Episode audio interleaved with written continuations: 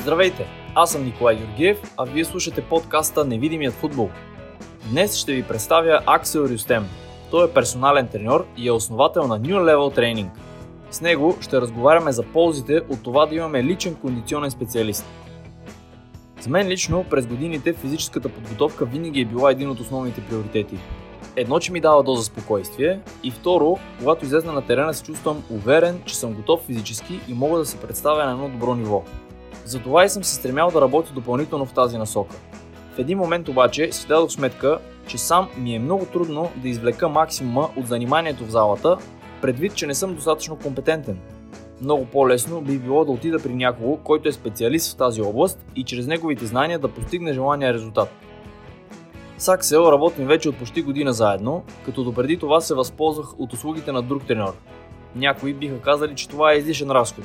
За мен лично обаче, предвид факта, че тялото е нашето уръдие на труда, това е инвестиция.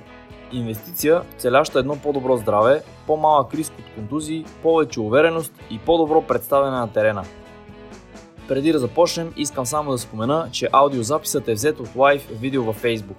Сега ви оставам да се насладите на нашия разговор и ви желая приятно слушане.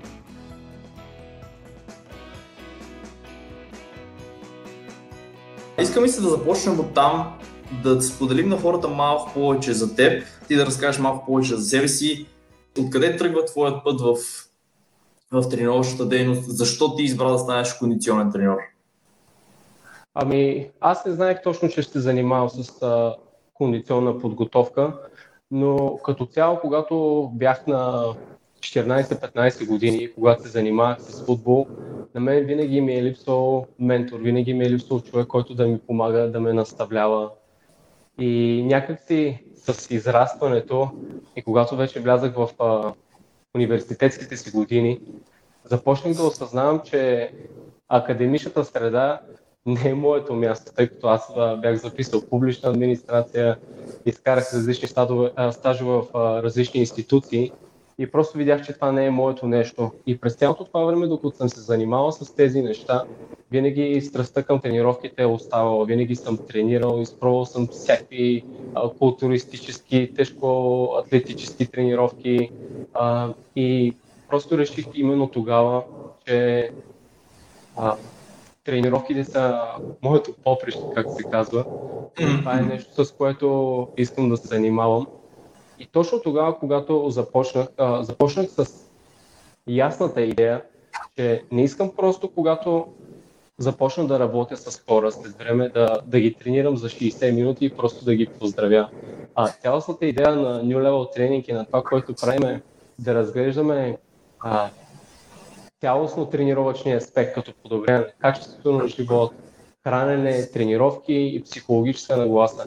Смятам, че това е един общ процес и именно за това смятам, че това, което правим е уникално и предоставянето на индивидуална услуга и индивидуалния подход към всеки един клиент ни помага да научаваме много повече за човешката психология. Между другото, може би много голяма крачка в тази посока е именно факта, че всъщност хората не знаят най-вероятно, но вие отскоро си отворихте своя собствена зала. Колко голяма крачка беше това в тази посока? Колко голяма крачка беше това по пътя на именно за това индивидуално отношение, за което и ти говориш? Ами, за да се стигна от тук, трябва пак да дам някаква преистория. Аз започнах а, преди 4 години даже може би три вече, не, не помня. Преди 4 години започнах на рецепция да работя. Никой не смяташе, че съм квалифициран достатъчно, че имам а, опит, тъй като аз знаех, аз вярвах в себе си, че имам знанията, но хората търсиха опит, аз все още нямах такъв. И тогава ми предоставиха възможността да работя и на рецепция, и да водя групови тренировки. И така постепенно започнах да натрупам самочувствие, да придобивам опит. С времето вече започнах да, и да водя персонални тренировки. И като всеки един треньор с времето натрупах самочувствие, егото също беше в повече. От това също не мога да се оплача. А, да, и година и половина бях координационен треньор в а, една зала в а, София. И смятам, че там доста неща успях да, да науча за, за за менажиране на зала, за работа с хора, комуникация с клиенти и колеги. Но по една или друга защо причина. Защо реши да си отвориш собствена зала? Аз не реших да си отворям собствена зала. Преди две години просто е така отидох един ден в залата с основателна причина и ме уволниха. От, нали, аз, го, аз го заслужавах това нещо. Сега го осъзнавам, защото наистина, когато човек а, почва да пробива и почва да се взима малко по-насериозно. И mm-hmm. егото тогава наистина малко или много на, а, ти, ти пречи. Почва да те заслепява, не виждаш някои неща, не слушаш хората около теб. И между другото, а, сега осъзнавам, че това може би е най-хубавото нещо, което се е случило, защото точно след като ме уволниха от работа, на другия ден вече бях в залата и водех индивидуални тренировки. Аз и преди това работих индивидуално с хора, но не беше това фокус. И си казах, окей, време е да, да се захвана наистина да работя индивидуално с всичките клиенти, които познавам и да дам за известно време пауза на груповите тренировки. И просто с а, натрупване на опит вече и в, практически в залата с а, индивидуалните тренировки осъзнах, че наистина няма по-добро от това да тренираш а, с някой едно на едно, защото тогава наистина можеш да видиш слабите качества на, на, на индивида.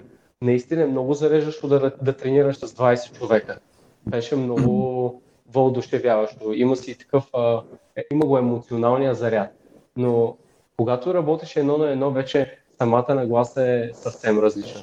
И с времето, когато започнах да трупам повече опит и с а, спортистите, вече наистина смятам, че там направихме следващата крачка.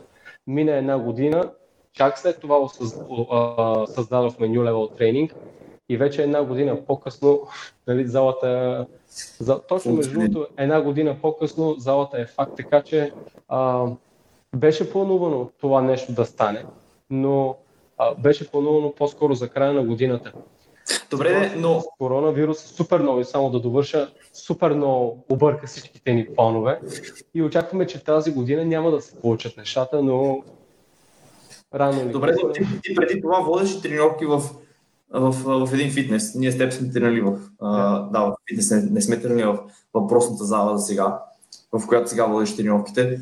Защо защо искаш да си отвориш своя собствена зала, а не да водиш персонални тренировки в нечия друга зала? Какво ти дава твоята зала повече от това да работиш в, в някой фитнес? Това, което почна да се получава в старата зала, която работих е, че средата, която беше около мен, почнах да я виждам като токсична, въпреки че тя не беше такава започвах да забелязвам какво правят и какво не правят хората, вместо аз да си върша своята собствена работа. Беше неподредено, не беше чисто.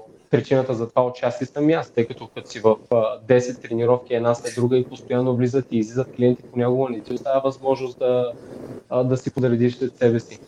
И най-вече самата нагласа, която е в комерциалния фитнес, просто не е, не е за мен. Това, което наистина смятам, че ни, ни отличава в момента от това преди 3 месеца, е това, е, че наистина самата подредба на тренировките, самото изготвяне на спортно специфичната част, когато работим с спортисти в началото на тренировката, е много по-интензивна, много по-целенасочена и абсолютно никой не ни пречи, тъй като цялото това пространство зад мен е а, за един човек. Ние работим едно на едно с всеки един от нашите клиенти. Може да е много по-фокусирана самата работа. Абсолютно, да. И самата тренировъчна обстановка е, е различна. Поне това е, което ни казват нашите клиенти от моя опит. И просто вече дойде етапа, в който а, още един клиент означаваше една сума пари, не означаваше развитие. И наистина, когато отворихме залата, си мислихме, че даваме крачка назад, за да може нали, да след време ние да, да прогресираме и хората да научат за нас, за това, което правим, за, цялостна ни, за цялостната ни три, тренировъчна философия. Но ето сега, 45 дена по-късно осъзнавам, че наистина това са били, е, може би, една-две крачки нагоре. И просто всяко едно време, а всяко едно ново начинание си трябва време. И сега вече като а, собственик на бизнес, смятам, че наистина доста неща научавам и на доста други неща се научих. Даже имахме наводнение в залата, но нали, това, да, буквално след отваряне. Много повече трудности трябва да се, да се справиш, колкото а, да работиш А до сега не трябваше да ги мисля тия неща. Именно, но, именно. Но пък това ти помага да израстваш и като човек, и като професионалист, всякак, всъщност, така че... Абсолютно. Последните Аз 6 месеца може да съм научил много неща, но това, което се случи за последните 45 дни, наистина беше доста интензивно. Ти не можеш да си поемеш въздух от а, нещата, които трябва да, да направиш буквално. От към менежиране на, на работа, на тренировъчна дейност. Със сигурност е наистина било доста, доста интензивно. Поне гледайки така отстрани, оставах с това усещане, пък нали, вече представям си какво е като наистина си в екшен, както се казва. Лично според мен това беше едно може би най-добрите решения до момента, да си направи собствена зала, защото, а, както ти казвам, много по-фокусирано може да работи, много по-индивидуално може да работи с хората, така че... Извинявай, само преди да, само преди да, само преди да продължим, искам само да кажа, че цялото това нещо, което успях, успяхме да, да направим, е, успяхме да го направим с екип, с хора. Това нещо не съм го направил сам. Тук стои подкрепата на семейството ми, в частност на, на жена ми, всички хора, които сме са, са работили с нас, всички настоящи клиенти. И именно благодарение на тяхната насока, тяхната подкрепа, а, сега ние сме тук. Та, наистина искам само да покажа благодарности на хората, които бяха с нас през годините, включително и на теб. Със сигурност смятам, че човек сам не е за никъде. Така че и в твоя случай мисля, че това е още едно потвърждение, че когато имаш адекватни хора около себе си, които да те подкрепят, с които заедно да вършат нещата, всичко случва много по-лесно и много, много по-бързо. Добре, нека да навлезем в същината вече на нашия разговор. Темата е защо трябва да имаме кондиционен тренер, какво това може да ни е полезно. В контекста на, на спорта, на футбола, защо един спортист трябва да има личен кондиционен тренер? Какви са ползите от това нещо? Ами, на първо място, че а, когато работиш в големи групи, както е футбола, много често има степи 15, степи точки, които треньора няма как да види вместо теб. И много често треньорите, които а, разбира, разбират от а, футболна тематика, а, не са компетентни толкова в залата, тъй като това са а, две доста разширени понятия. И именно затова нали, и ти знаеш, че в големите клубове си има както треньори, които са за спортно специфична подготовка, така и кондиционни треньори, които си работят и с големи групи, и индивидуално. На Запад, може би повечето елитни спортисти имат индивидуални треньори, индивидуални физиотерапевти, и смятам, че когато се заоградиш с професионалисти около теб, те могат да ти покажат кои са твоите степи петна, тъй като, както вече казах, когато човек тръгне да израства, много често остава заслепен, защото не може да види, не може да види себе си как изглежда отстрани. И смятам, че ролята на един специалист, било кондиционен треньор или а, физиотерапевт, много би помогнал на това на един спортист да знае какви точно качества, в частност физически, трябва да развие. Отделно самия кондиционен тренер вече трябва да наблегне и на психологически аспект в залата, както и на цялостното подобрение на качеството на живота, тъй като възстановяването е също друга тема, която също е една сфера, която трябва да, на която всеки един спортист трябва да набляга. Така че не само блъскането в залата ще бъде полезно за един спортист, а, цялостното разглеждане на всички тези компоненти. Именно за това, когато казва, когато ме питат какво работя, казвам, че работя с хора, не казвам, че работя с атлети. Защото на първо място ти трябва да разбереш човека, трябва да разбереш защо прави, какво прави, каква е неговата основна цел и как ти вече за определен период от време можеш да му помогнеш. И чак след това вече разглеждам човека като атлет. Тоест, първо наблягам на индивидуалната гледна точка, след това на спортно специфичната гледна точка. И по този начин смятам, че като съберат двете неща, се получава наистина един доста индивидуален и специ... специализиран подход към всеки един. А преди малко ти каза след петна, какво точно имаш преди под след петна? Можеш ли да дадеш някаква дефиниция на? Ами много от футболистите, например, смятат, че бързината е основното качество, което трябва да развиват а, футбола не е, не е само правилинен спорт. Там има доста смяна на посока, движиш се наляво, надясно в различни равнини, примерно при вратарите се налага да скачат а, и да, да взимат решения буквално за части от секундата. И ако ти, примерно като един футболист, основното, което искаш да развиеш е бързина, със сигурност забравяш едно основно нещо, че при смяната на посока не бързината е ключовия елемент, а по-скоро позиционирането на тялото. Така че а, един добър кондиционен треньор, който познава някакви основни а, принципи на биомеханика, когато, за, когато научава някой как да се движи в а, латерална равнина, т.е. когато се движиш наляво, надясно, диагонално, първото нещо, на което трябва да научи атлета е направеното позициониране. Защото там не трябва да си бърз, а трябва да си по-скоро в изгодна позиция да застанеш, за да можеш да се движиш по-ефективно. А който се движи по-ефективно, играе по-ефективно. Който играе по-ефективно, играе по-продължително, тъй като не си натоварва толкова мускули. Съответно ти можеш да издържиш малко повече на терена. И смятам, че по този начин наистина кондиционен треньор може да помогне с частност на един футболист да, да, подобри качеството си на игра. След това вече идва и а, физиологически, а, от физиологическа гледна точка. Кои са упражненията, които могат да помогнат? Примерно за и футболист, който бяга много по крилото, там със сигурност трябва да се развива освен аеробна, така и анаеробна сила трябва да се развива и анаеробна издръжливост, тъй като те покриват много повече разстояние. Вече когато говорим за а, вратари, там е много важно да се работят а, а, основните, в смисъл да се правят основни мускулни групи, основни упражнения като клек, тяга, обръщания и причината за това е, че много от тези упражнения заздравяват гръбнака, а при вратаря има много подскачания наляво, надясно, на земята. Има доста контакти с футболистите и точно затова смятам, че индивидуалният подход и избора на упражнения също е много важен спрямо спецификата и позицията, на която играе в случая даден футболист. И това, да, това според мен е именно защото за един трябва едно, за друг трябва друго. На мен това, което например ми прави впечатление, нали, то е съвсем нормално, всъщност няма как да бъде иначе, но да. когато нали, влезнем целият отбор да работим в фитнеса. А, и да речем има нали, сложено упражнение клек, на което са сложни определени килограми, да речем, да речем 40 кг и трябва да направиш определен брой повторения с тези килограми. То пак, е, пак не може да влезеш индивидуално, нали, специфично за, за всеки отделен човек, понеже тези 40 кг за един са леки, за друг са тежки, и от тази гледна точка е просто по-трудно да, да се намери оптималното за всеки, за всеки отделен играч.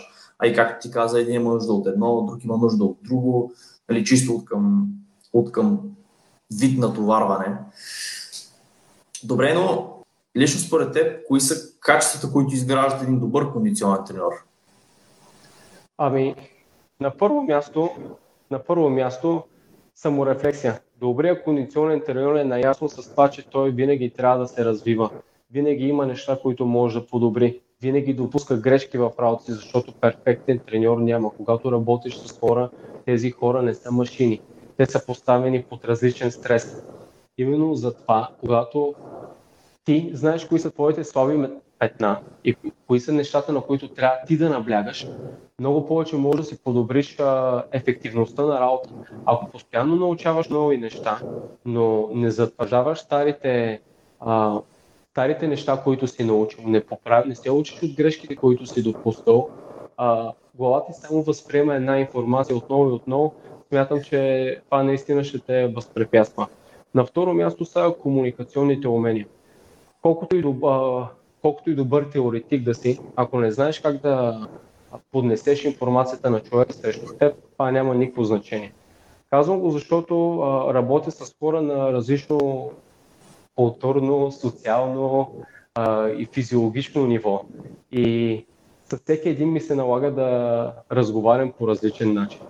И ако аз не знам как да поднеса информацията на едно 14 годишно дете, което има 0 години тренировъчна възраст и информацията на един атлет, който има вече 10 години стаж в ставата, и ако подхода ми е един и същ като комуникация и към двамата, смятам, че доста възпрепятствам тяхното развитие.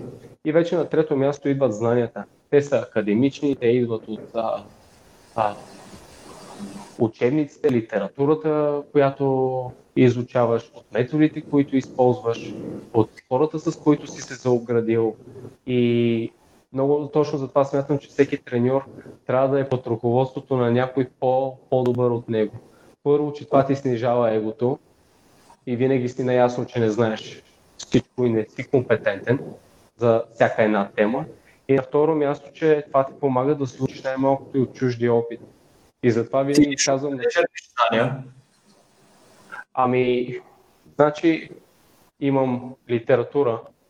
Предимно чета а, западна и източна литература. Западната литература, това са американските треньори като Майкъл Бойл, Кол Дайет, Марк Верштеген. Много от тях са основали спортни организации, които към днешна дата работят с най-добрите в тяхната сфера. И винаги се връщам, когато изучавам западната литература, винаги се връщам и към източната, тъй като източната литература става дума за руските специалисти, специално в частност.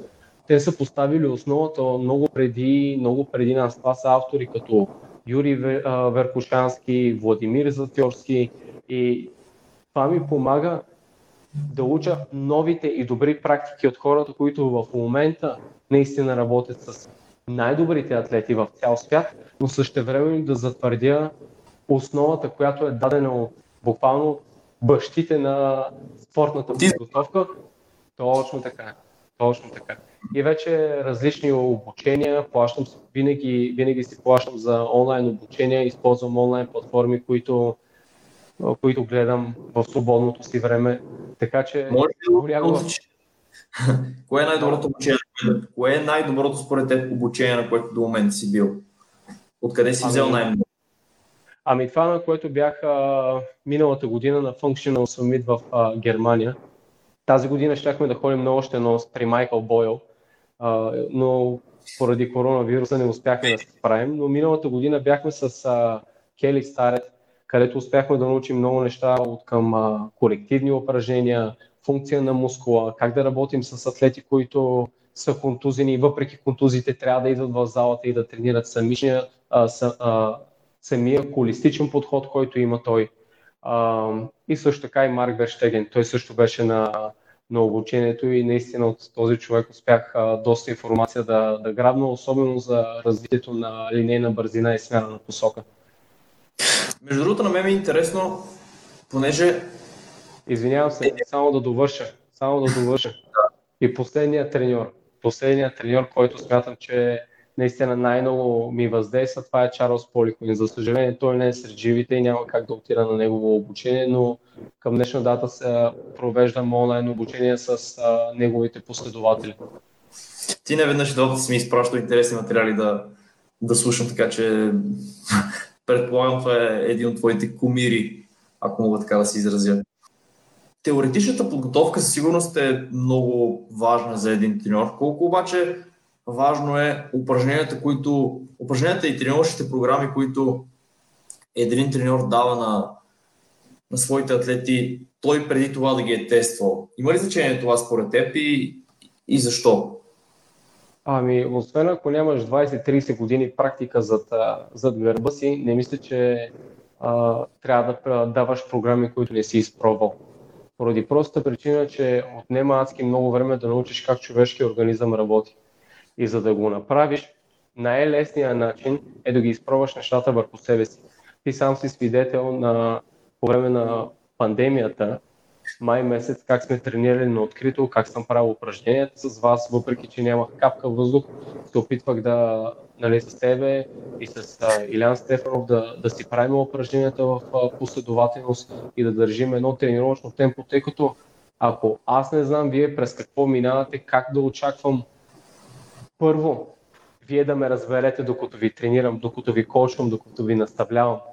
И второ, когато ти преминеш през нещата, много по-лесно можеш след това да, да наставляваш хората. На английски това се нарича lead by example и точно за това програмите, които правя, 90% от тях съм ги изпробвал върху, върху себе си. Като казвам програми, имам предвид за хората, които са на по-развит тренирова, в по-развита тренировъчна възраст. Човек, който е влизал един път, два пъти в залата и дори да му напиша програма, аз нямам нужда да я правя, защото просто аз виждам отстрани какви са физиологическите процеси, които протичат при него и адаптацията, която настъпва, тъй като той е в началото на тренировъчната си а, възраст. Добре, ето тук идва и, и следващият ми въпрос. В такъв случай, когато един елитен спортист дойде при теб, кои са първите неща, реално върху които наблягате? Ти какво първо искаш да, да установиш за него? Ами, нека да използвам примера с тебе. Когато ти, ти дойде да тренираш при мен, а, първото нещо, което исках да знам е за какъв период от време ще тренираме. Защото основната идея на, на подготовката, на физическата подготовка е да има някаква ясна цел. Тоест с теб имахме 12 седмици, 3 месеца подготовка до зимата, в която трябваше да наблегнем на определени качества. След като вече имахме а, ясна цел, направихме така наречения assessment. С теб взехме, а, направихме няколко упражнения за мобилност, след това на, те, направихме силови тестирания и спрямо тези неща аз вече бях готов да направя някаква 12-седмична периодизация. И вече, когато аз знам за колко време мога да работя с човека, знам колко време имам за общо физическа подготовка, на английски General Physical Preparation и спортно-физическа подготовка, Specific Physical Preparation. Когато тези двете неща си наясно с тях и си наясно с човек, който а, тренираш, смятам, че много а, по-лесно протича тренировъчната работа и резултатите след това просто не закъсняват. Добре, но също времено има значение и това какъв е така да се каже, тренировъчния стаж от гледна точка на физическа подготовка в фитнеса до момента на самия атлет, понеже ти сам си казал, че основно е това човек да може да се движи първо, преди да изпълнява каквито да е упражнения. Тоест смяташ ли, че понеже често пъти предполагам, при теб идват хора и ти казват, давай да започваме с, нали, с готините упражнения, които ги гледаме в интернет, било то хърдели, подскоци, обръщания и, и, и всякакви такива. Откъде започваш ти от гледна точка на движения? Елементарни движения. Гледам първо как правят напади, могат ли да клякат, когато клекнат, могат ли да задържат в тази позиция и най-нормално да дишат 10 секунди, когато застанат в планк, в планк например, каква им е позицията на тялото, когато са от един крак и трябва да си дигнат другия високо във въздуха, има ли сгъване в корема, къде им е позицията на раменете, могат ли да изпълняват, да задържат определени статични позиции и да контролират движенията чрез дишане в рамките на 10-15 секунди, тъй като това много ясно ми показва дали човека може да се движи оптимално, когато го видя просто в някаква статична позиция и го накарам да диша и да издиша. Аз ли, че ние спортисти сме нетърпеливи и искаме бързо-бързо да, да станат нещата? Естествено, всеки иска стойката, най-чантичката да си я снима, да дойде в залата, да скочи два-три пъти на котия, е. да, да, да, да се поизпоти малко и да каже, че е бил на, на тренировка. Обаче истината е, че в началото, като дойдат спортистите, не правят нищо повече от лицеви напади, и някакви елементарни базови упражнения. И след в началото се чуда, абе, толкова ме кара да се разтягам, да си въртя главата наляво, надясно и след 30 минути ги гледаш, целите препотени не могат да си стоят на краката. Буквално с а, упражнения, които ги давам като загрявка. В началото ми отнема около 40 минути, за да мога да ги науча как да ги изпълняват а след това това им става като някаква рутина и ги правят в рамките на между 7 и 12 минути, колкото да загреят и чак след това, започваме вече с тренировъчната работа. Така че със сигурност дори това ми помага и аз да видя и как и те се, как те се движат от към а, гледна точка на осъзнаване на самия тренировъчен процес. Тъй като когато ги видят те как загряват, как се движат, колко по-добре а, влизат в самата тренировка, колко по-бързо централната им нервна система се активира, това за мен е ясен признак, че а, човека надгражда и вървим в правилната посока. Но всичките тия инстаграмърски упражнения и ютубъри, които хората... Ами, виж, и, и аз ги гледам, и аз ги гледам, но хората понякога забравят, че някой като прави някакво упражнение, той го прави за себе си, той не го прави за хората от среща. Има някаква цел. Да, точно така. И другото, което е, понякога, когато хората гледат някакви инстаграмари или там някакви инфлуенсъри, не знам вече как да ги нарекате, с всякакви. И... Ай, то е, в принцип, дори е когато видиш даден футболист в интернет да прави дадени упражнения. Това е най-простия пример. Да, но той не е треньор. Той не е треньор. Когато, а, колкото и добър професионалист да си, ако нямаш а, а, треньорска експертиза и примерно над 10 000 часа работна дейност с клиенти, ти няма как по някакъв начин да осъзнаеш това, което човека прави от среща, а, дали наистина помага. И говорим само за тренировъчна дейност с клиенти. Добавяме още 10 000 часа и твоята тренировъчна дейност. Точно тогава смятам, че треньора се откроява дори от професионалните спортисти, тъй като те не тренират други хора. В повечето случаи те тренират себе си.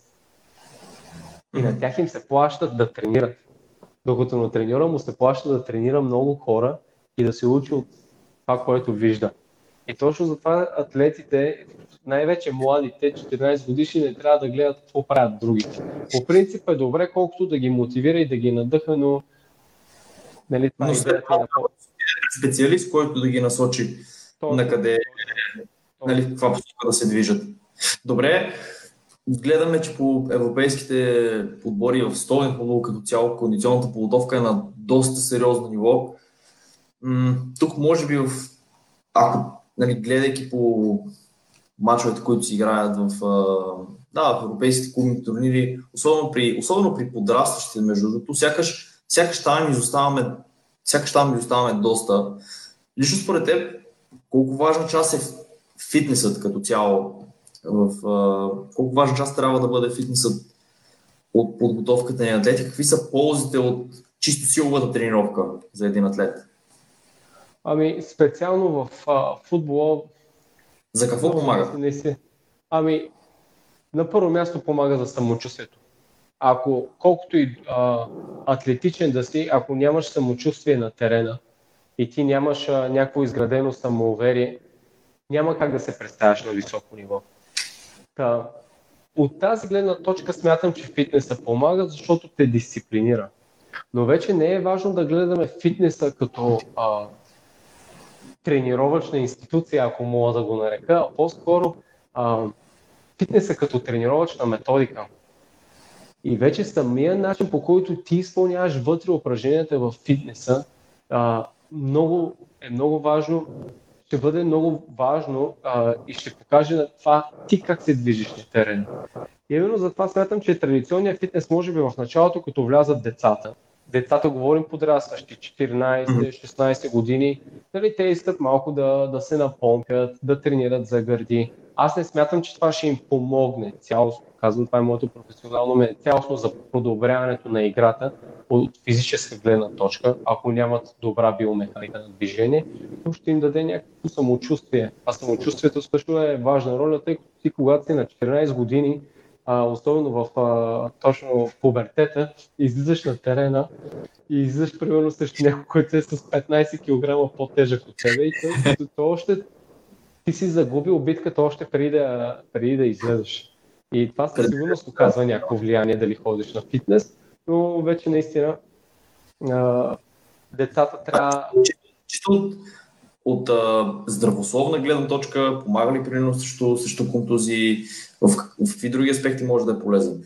Зависи как се изпълняват упражненията. Доста, а, доста треньори, доста и рехабилитационни треньори, които съм виждал, препоръчват упражнение на машина, поради проста причина, че те изолират определени мускулни групи.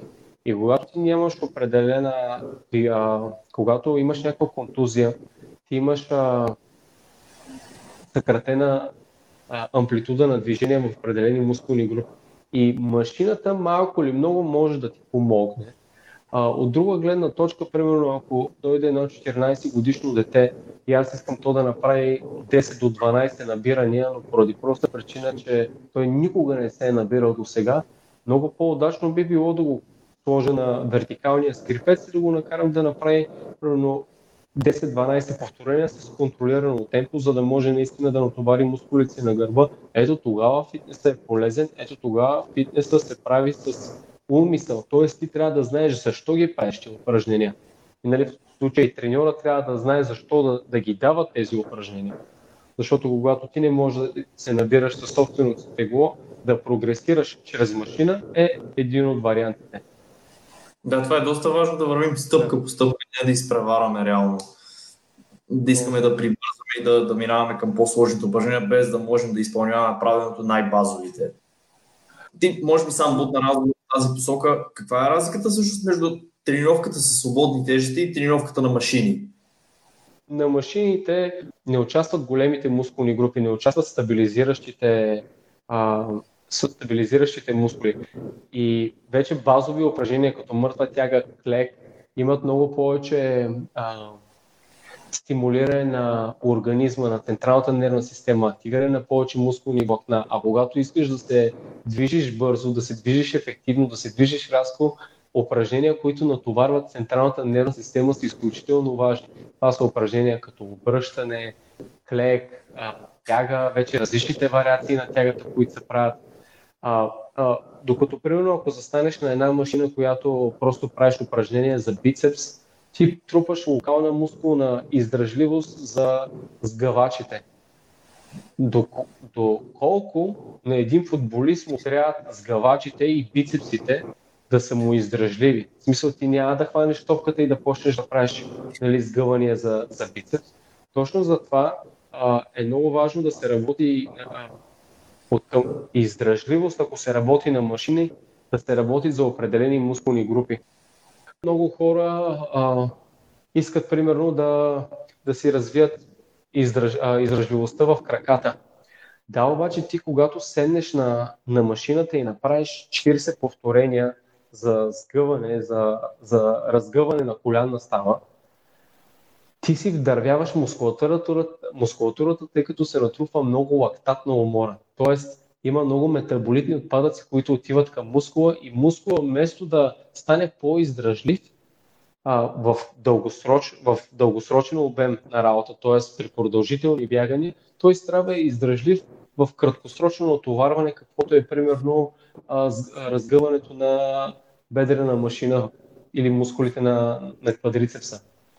И точно за това трябва много да се внимава как се използват уредите, какви повторения, стига ли се до отказ.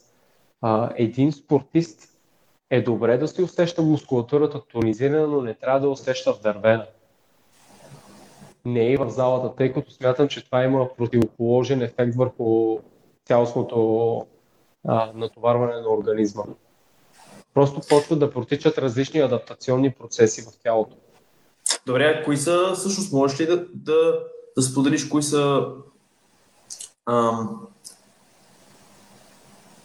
понеже често пъти има да. това схващане, че малките повторения с големи тежести са за маса, малките а, тежести пък с много повторения са за, за релеф, за форма, така да се каже.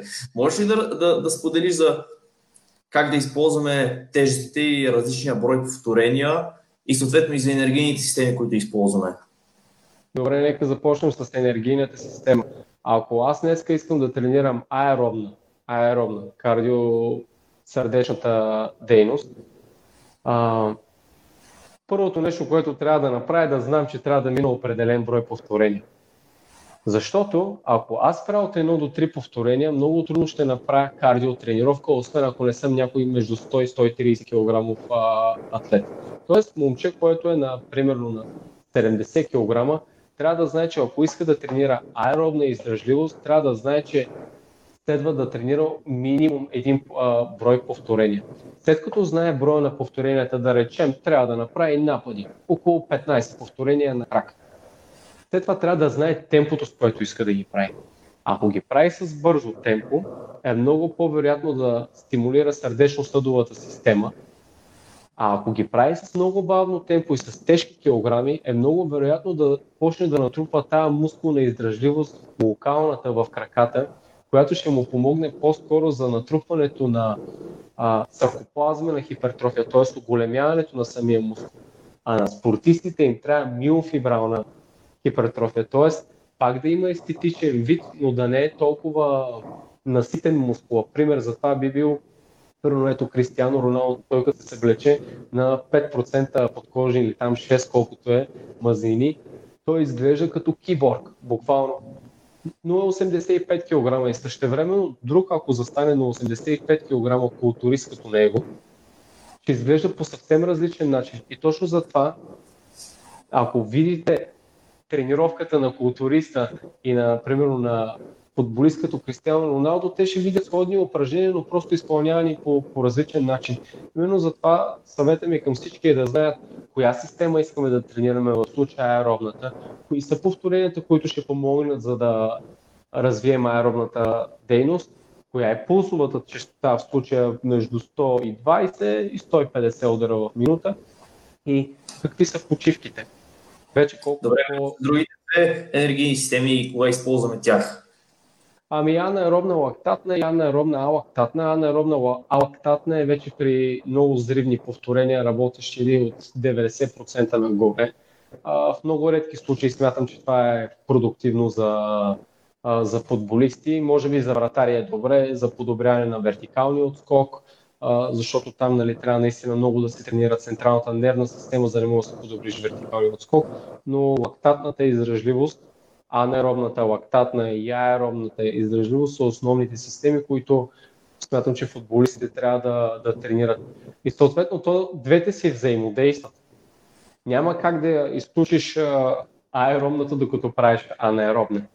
Те работят си просто... Коя е доминантната Естествено, точно така. И когато вече знаеш коя е енергийната система, която работи, ще знаеш повторенията, темпо, с което да се изпълняват и вече идва тънката част, кои са упражненията, тяхната последователност. И нали, а, по този начин смятам, че един треньор следва да подрежда тренировката си за клиентите. Ти лично как структурираш една тренировка, понеже често пъти се е случва и с теб да си говорим, нали, като дойда на тренировка, какво да направя на загрявка, какво да направя след това, когато трябва да тренирам сам, как точно да си я направя.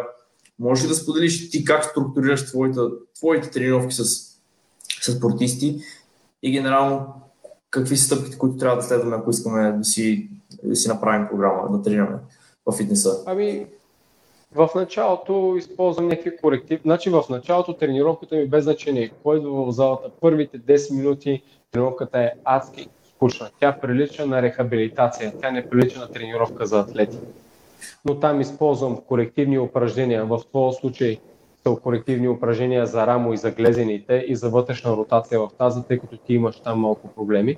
След това използвам упражнения, които да а, събудят ядрото, т.е. различни упражнения за корен, екстензии, за мускулите на, на дупето и след това вече започваме с а, динамичната, динамичната загрявка. В много редки случаи а, правя корективен стречинг, примерно 2 до 3 минути. Правя го, но не и с спортисти. Ако го правя с спортисти, е в края на тренировката или просто си им давам упражнения вкъщи, които да се правят. Добре, добре, в последствие а в последствие, понеже нали имаш, ти сам си ми говорил за power фаза, за силова фаза, плиометрични упражнения, как, как структурираме всичките тези неща? Първо ами, правим, през... правим кардито, първо правим кардито, после правим силата част, отскоци и такива неща, как, как се случва целият процес? Значи, ако искаш това, това трябва да го изрежеш и да го качиш задължително. Ако искаш да развалиш една силова тренировка, отиди да бягаш 10 минути на пътека преди това. Това е масова грешка, която се допуска поради проста причина, че човек изчерпва гликогеновите депа и след това отива да прави силова тренировка, в която гликоген е основен източник на енергия. Двете неща са контрапродуктивни. И не Добре, то не, да се прави. Не е загрявка, не е да тичаш половин час. Би ли повторил? Казвам, ние не тичаме по половин час, ние тичаме просто по 5-10 минути, колкото да, да се развижиш. Това не, не е ли, не е ли от полза? Ами ти се раздвижваш, ама ти се раздвижваш за тренировка, в която няма да има тичане. Защо би бягал при положение, че ще правиш набиранки? По никакъв начин бягането не стимулира мускулите на, на гърба в фазата на движение, която е в вертикална, в вертикална позиция над глава. Тоест тренировката ти трябва, самата ти загрявка трябва да е съставена от упражнения, които са примерно в началото загрявка, първо мобилизация малко в рамото, в дял, активиране на мускулите на корема, примерно малко антагонисти, упражнения, примерно малко за гърдите, за раменете, колкото да загрееш мускулите около гърба и чак след това да минеш с упражненията за горна част, като набиране по никакъв начин бягането в началото няма да ти помогне да загрееш по-добре за, за набиранията. Точно обратното ще бъде контрапродуктивно и вместо да направиш 10 набиранки, ако бягаш примерно 10 минути в началото на тренировката, след това ще можеш да направиш 8-9. Поради простата причина, че ти изчерпваш гликогеновите депа. Нивата на тестостерон спадат, съответно ако имаш силови упражнения, 3 до 5 повторения, те също ще бъдат афектирани. При спортисти, които нямат висока тренировъчна възраст, не е толкова опасно но при хора, които имат висок тренировъчен стаж в залата, наистина а, оказва голямо влияние. Пример за това е, нека да, нека да направят един вертикален отскок преди да а, започнат да бягат на пътеката, след това нека 15 минути да след 15 минути бягане да направят още един вертикален отскок. Със сигурност ще има по-низки резултати при вертикалния отскок. Относно самата подредба вече на тренировките, Както вече казах, имаме корективните упражнения, мобилизация, минаваме към динамичната загрявка. След това в повечето случаи идва пауър фазата, там са подскоци, медицински токи, бягане и чак след това вече идва силовата част. В силовата част ние сме избрали определената система, която искаме да работим аеробна или анаеробна аеробна. И вече в края на тренировката може да се добави и някакъв вид кондиция, примерно за играч в халфовата линия, ако сме направили тренировка за цяло тяло, в края на тренировката мога да му дам да се движи латерално, да бяга наляво, надясно, примерно 15 секунди работи, 30 секунди почива. 15 секунди работи, 30 секунди почива. Ако искам да е повече лактатно насочена, ще го накарам 15 секунди да работи, 30 секунди да почива. Ако искам да е лактатно и аеробно насочена, 15 работи, 30 активна почивка, пак леко бягане. Така че има как наистина да се съчетават двете неща, просто трябва да треньора наистина много добре да, да ги премисля тези неща в началото на тренировка. Всичко зависи от изначалната цел, която имаме за самата тренировка. Върху какво искаме да се фокусираме. Добре, често пъти чувам аз, че много е полезно да се използват ластици, а, че е по-добре да се правят а, тренировки със собствено тегло, понеже големите тежести пречат. Може би въпросите са ми два. От една страна първият, къде всъщност на първият пречат ли големите тежести и правят ли ни бавни, понеже смятам, че това е една така доста, доста, широко, доста широко схващане, че големите тежести пречат и че ни правят бавни. Така ли е наистина? Зависи с каква скорост ги изпълняваш. Ако аз мога да дигна а, това се нарича velocity. Ако аз мога да дигна клек с 0,5 метра в секунда, дали имам 100 или 200 кг на гърба си, няма никакво значение. Абсолютно никакво значение в случая, ако съм вратар. Даже на 100 кг ще бъде контрапродуктивно, тъй като няма да мога да активирам толкова мускулни влакна. Та, именно за това е много важно с каква скорост се движи лост или с каква скорост се движат а, ставите случая, защото нали, не знаем какво точно ще бъде упражнението. Така че velocity или скоростта, с която се движи а, определена става, е от изключително значение. Не толкова самата тежест, която е на нея. А съответно за това трябва ли да знаем максималните килограми, които можем да вдигнем на дадено упражнение, да речем клек или тяга или лежанка, за да може да определим в последствие с какви килограми да работим? Това е много добър въпрос. В, а, с времето осъзнах, че за вратарите е добре да се знае, но примерно за а, примерно играч, който е в средата на терена, няма нужда да знаеш колко му е едно повторение от клека. По-скоро, за... по-продуктивно. Моля? А за нас, вратарите, защо е важно? В случая за вратарите е важно, тъй като там вече самата периодизация, която се прави, следва да се прави в различни интензивни зони. А за да можеш да работиш примерно в интензивна зона между 75 и 85%, трябва да знаеш поне 95% от едно повторение колко са. Тъй като ти няма как, ти когато скачаш вертикален отскок, скачаш с максимума. Когато правиш клек за на 90% от максимум, ти работиш почти на максимума от възможностите. Вече тук наистина трябва да се знае, че когато това се изпълнява, е добре да се прави в, а, примерно, off-season подготовка. Не можеш да караш а, да прави някой в а, предсезонна подготовка, да му даваш да прави, а, извинявам се, по време на сезона да го караш да прави клек с а, примерно 100 кг, ако това му е максимума за едно повторение.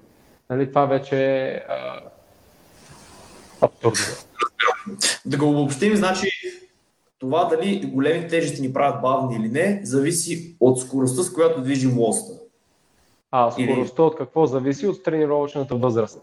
Тоест, ако Ники с 5 години тренировъчен опит дойде в залата, естествено, че ще използва по-големи тежести спрямо Ники, който влиза в първата си тренировка в живота и няма как да работи с големи тежести. Той поради простата причина, че сама, а, самия факт, че той прави напади за него е достатъчно силово натоварване. Така че наистина те неща трябва да се взимат под, под влияние. Добре, къде влизат ластите, тренировките с свободна тежест? Те какво приложение намират и кога е добре да ги ами, използват? Ластиците доста често ги използвам за колективни упражнения, за мобилизация, при бегови упражнения, тези, които се връзват на, на кръста. Тя ги използвам в началото на тренировката, в а, другите случаи ги използвам примерно при някакви упражнения за мобилизация или примерно когато искам да работя малко повече проприоцептивни елементи на, на тренировката. Т.е. когато си на един крак и примерно имаш вързан ластик за, за коляното и той те дърпа в различни посоки, просто за да мога да работя малко повече върху стабилизацията. А, други, друг момент, в който ползвам ластиците е примерно ако а, човека е много изморен и просто му давам някакви упражнения с собствено тегло и ластици и работим примерно в аеробната зона. И там просто това го използвам като тренир, по-скоро като разтоварваща тренировка. Но ластиците не заемат, примерно ластиците заемат около 5, максимум до 10% от тренировъчната ми дейност. Много, много редки случаи а, да ги използвам, примерно, като базово упражнение. Често пъти съм чувал някой да ми казва, абе по-добре тренирай с ласти вместо с тежести, а, те няма да направят толкова дървен, ще направят мускулатурата по-еластична. Това така ли? Има ли резон в това твърдение? Има, И... има резон, абсолютно, защото а, когато дигнеш, примерно за рамен на преса, дъмбела тук е 10 кг и горе е 10 кг. Обаче ако вземеш ласт и ги тръгнеш да го дигаш над глава, то е примерно съпротивлението тук няма абсолютно никакво и колкото повече вдигаш над глава, толкова повече съпротивлението се увеличава. Съответно, тук наистина движението на ставата ще бъде много по-бързо, прямо от това, ако го правиш с дъмбел. Но това е, че ластиците имат а, ефект, примерно, може би при начинаещи ако говорим примерно за упражнения за горна част. При упражнения за долни крайници, особено за, а, за футболисти, при бягане вече в а, а, хоризонтална равнина и когато се движат латерално, със сигурност има доста ефект, тъй като много добре ги заучават как да избутват тялото от един крак, поради по-низкия център на тежестта, който трябва да заемат защото ластика създава съпротивление и за да може те да се движат бързо, се налага да прилагат повече сила към земята. И наистина, когато работя и давам бегови упражнения, тогава вече много обичам да използвам ластици. Просто трябва да, да се внимава с тях, тъй като ако почне да се натрупва умора много, в, примерно при упражненията за бягане, почва малко да се губи тренировъчния ефект от тях. Понеже се нарушава биомеханиката на тялото. Това е по-добре, когато усетим, че техниката ни започне да се нарушава, по-добре да спрем на тези повторения, отколкото да продължаваме да, да го правим с грешна техника. В, в повечето случаи така подхождам, да. Добре, а къде Какво място намира алкохола в цялото цялата картинка? Значи със сигурност нарушава качеството на съня, забавя метаболизма, подпомага а, натрупването на подкожи и мазнини, но един смисъл, освен ако не си най-добрия в това, което правиш и не си спечелил нещо, нещо, което наистина заслужава повода да се почерпиш с колегите. Говорим да се почерпиш, не да се наливаш. Нали, този балканския синдром. Не ми ще тялото се нуждае от алкохол. То цялостно цялото ти не се нуждае от алкохол и просто... А... Често се казва, то ме отпуска, нали, спя по-добре, примерно, или възстановяваме. Ами отиди на един дълбоко тъкане масаж, тогава ще разбереш какво е отпускане. Това е отпускане. Отпускането с алкохола, да, а, може да релаксира малко тялото ти, да се чувстваш по-добре, но след това със сигурност има негативни последствия за, за тялото, тъй като възпрепятства съня. А съня е основният основния елемент, който трябва да се разглежда на първо място, когато се говори за възстановяване. След това вече идват хранене, тренировки и целият цикъл. Влияе на абсолютно всичко останало. Добре, вече към, по-към края на нашия разговор. Какво би съветвал някой, който нали, си е казал, окей, искам да почна да ходя на, нали, на, на фитнес, на кондиционни тренировки, искам да започна да обръщам внимание на, на, на физическото си състояние. Откъде според теб трябва да започне той? Ами, най- най-добрият начин, този, който ще ти спести най-много време и най-много усилия, е да си намериш просто специалист, който да го направи вместо теб. Не е нужно да си цял живот в залата с кондиционен тренер. Но е важно в началото наистина да намериш някой човек, който да те наставлява, който има по-голям опит от теб. Защото в началото, когато ние започвахме да тренираме, традиционния фитнес, когато те първа се вкарваха машини в залата, а, това, което правихме, е това, което ни съветваха големите, тези, които има, имаха повече опит. 5-7 повторения са за маса, 10-12 са за релеф. А ако твоята цел е това, намери си такъв тип човек. Ако твоята цел е да влезеш в а, на много добра спортна физическа подготовка, намери си човек, който се занимава с това или си намери приятел, попитай той как е тренирал, за да може той да даде някакви съвети. Тъй като цялото това лутане в, а, в Facebook, в Instagram, в търсенето на някакви тренировъчни методики, методики в в Google, YouTube, това, това губи супер много време. Супер много време. По истина, аз така правя. Когато искам да науча нещо, си плащам на някой, за да го науча, понеже аз го уча през, през неговите грешки, защото той ми казва това, което той е правил в началото и да не го допускам аз, когато сега започвам.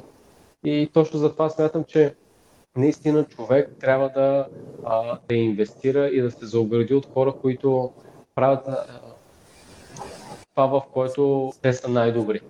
И по този начин, че сме, и по този начин със сигурност човек ще може да надгражда. Вече за какъв период може да си го позволи, нали, това е вече друга тема. Смятам, че си напълно прав още повече, когато става въпрос за професионални спортисти, които си изкарват хляба реално с, със своето тяло и със своето физическо състояние.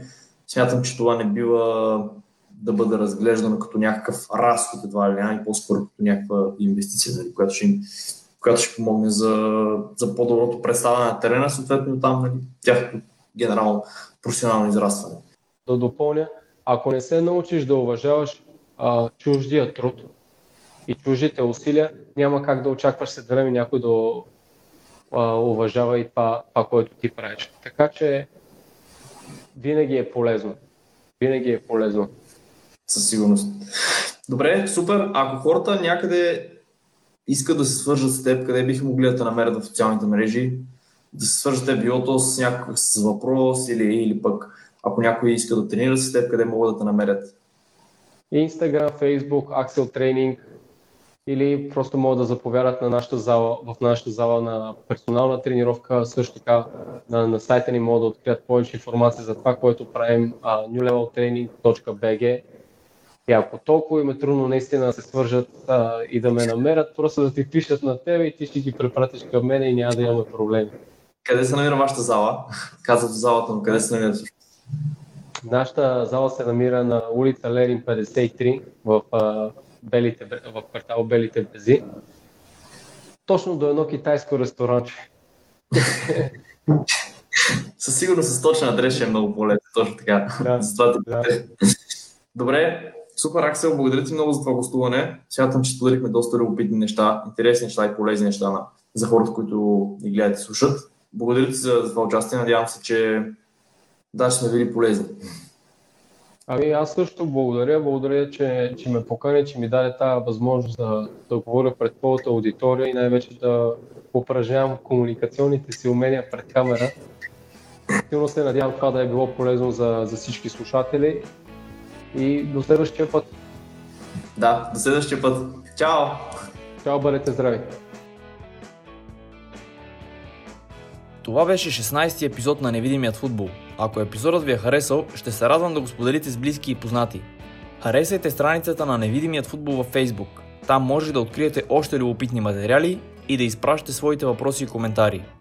Това беше от нас за сега. Желая ви приятен ден и до следващия път.